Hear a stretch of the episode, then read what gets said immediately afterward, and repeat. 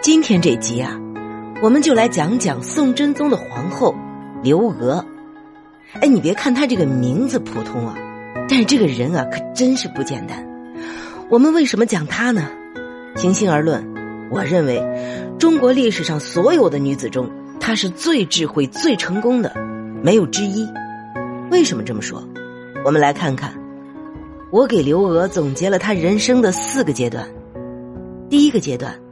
首都街头的卖艺女，她的经历啊，用现代话说就是北漂网红奇遇记。这个刘娥自小就聪明伶俐，除了读书识字以外，她还有一门好手艺，那就是打鼓和说古词，也就是打鼓说书呗。放在现代啊，就是一个打鼓的评书美女主播。放在现在，这美女主播多了，啥样的没有啊？可是像人家这种经历的，还真是不敢说绝后，起码说空前了。十四岁时，这刘娥啊嫁给了一个名叫龚美的年轻银匠为妻。婚后不久呢，就跟着老公到了京城开封谋生。其实我们也应该想到啊，这个龚美啊，她也不是一般人，她是银匠啊，那肯定是结交达官贵人，又能在首都圈吃得开。那自然的性格，就没得说呀。用现代话说啊，就是有那个社交牛逼症的那类人。他呢，喜欢结交朋友。他到了开封之后啊，便同在襄王府当差的张琪成了好朋友。这位襄王是谁呀？正是日后被称为真宗皇帝的赵恒。哎，停！听到这儿，大家多少能捋明白了吧？刘娥，咱们这个青年网红女主播呀，就是通过自己的老公，有幸认识了这么一个官二代，那可不是一般的官二代啊，那可是未来的太子爷和后来的皇帝呀。好，下面呢就是他人生的第二个阶段了，那这个阶段呢，就是王爷的家妓。为什么说他是家妓呢？这刘娥啊，生的是花容月貌，而且常常跟着巩美在外面击鼓挣钱，因此名声远播，连王府的下人也知道她是个美人。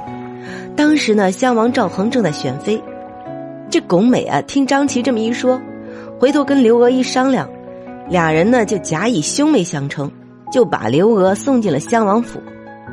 刘娥进入了襄王府后啊，很快就得到了赵恒的宠爱。王爷当然可以娶妻纳妾，但是刘娥这个身份呢，她是连妾也做不了的。你想，她就是个街头的卖艺女，是有过婚史的，所以呢，只能偷偷的养着。这事儿别人不知道，赵恒的奶妈秦国夫人可不干了。他认为啊，出身卑微的刘娥是在利用媚术勾引赵恒，因此呢，千方百计的就想将他赶出王府。不过呢。赵恒也是个多情的人呢，他说什么也舍不得让刘娥走。秦国夫人一生气，就把这事儿呢捅到了赵恒的父亲太宗面前。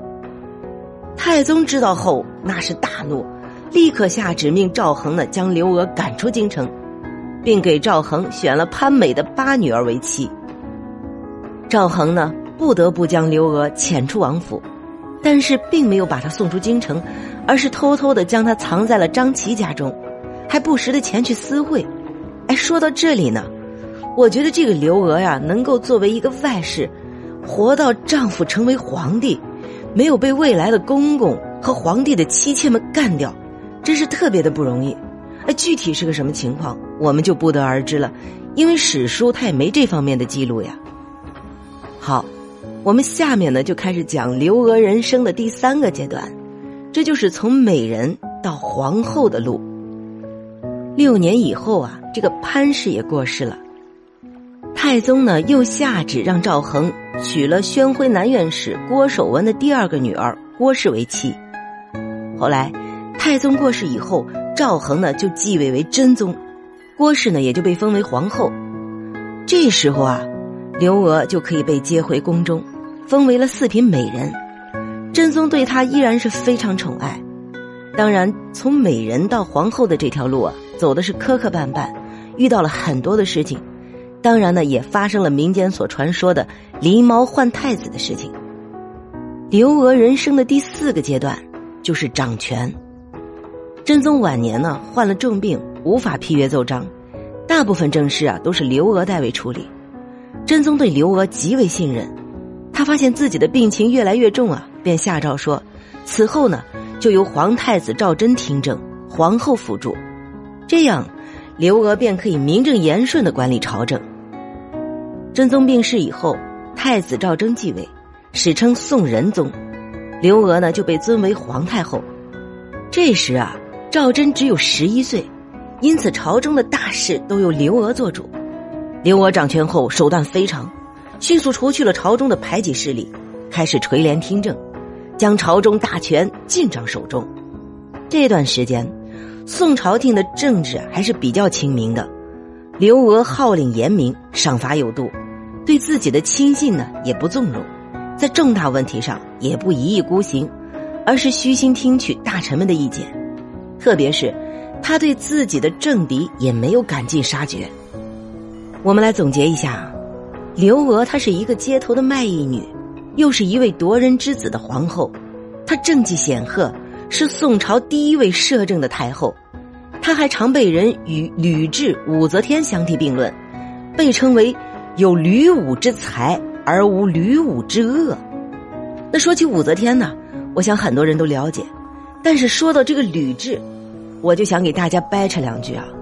这个吕雉就是汉高祖刘邦的老婆，其他的事儿大家可能不太了解，但是有两件事情比较有名，一个是他用雷霆手段直接杀了韩信。韩信呢，刘邦不是说见天不死，见地不死吗？结果他呢就把韩信给骗了来，用袋子把他蒙起来，让一帮宫女用竹子吧就把韩信给穿死了。这第二件事情啊，就是他把自己的情敌戚夫人做成了人质。这人质是啥玩意儿？就是把人砍掉手跟脚，做的跟猪一样。就是他这种行为啊，把自己的儿子都给吓傻了。后来呢，有传说，哎，武则天把自己的情敌王夫人跟萧淑妃也搞成人质了。第一，有可能这就是误传，说的其实就是吕后。第二呢，也有可能啊。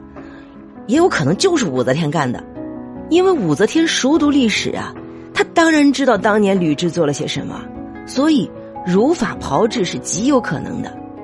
但是我们知道，这历史上最早把人搞成人质的就是这个吕雉，所以说后人这个评价说刘娥有吕武之才而无吕武之恶，真的是非常中肯的。我们说刘娥的一生啊，辅佐了养子仁宗，一辈子。与前夫、与丈夫的妻妾们、大臣们和平相处，她有人情、有手段、有权谋，但不专权，也不害人，也没有更多的非分之想，这才是人生的大智慧啊！所以我才说，作为中国的女人，刘娥才是真正的人生赢家呀。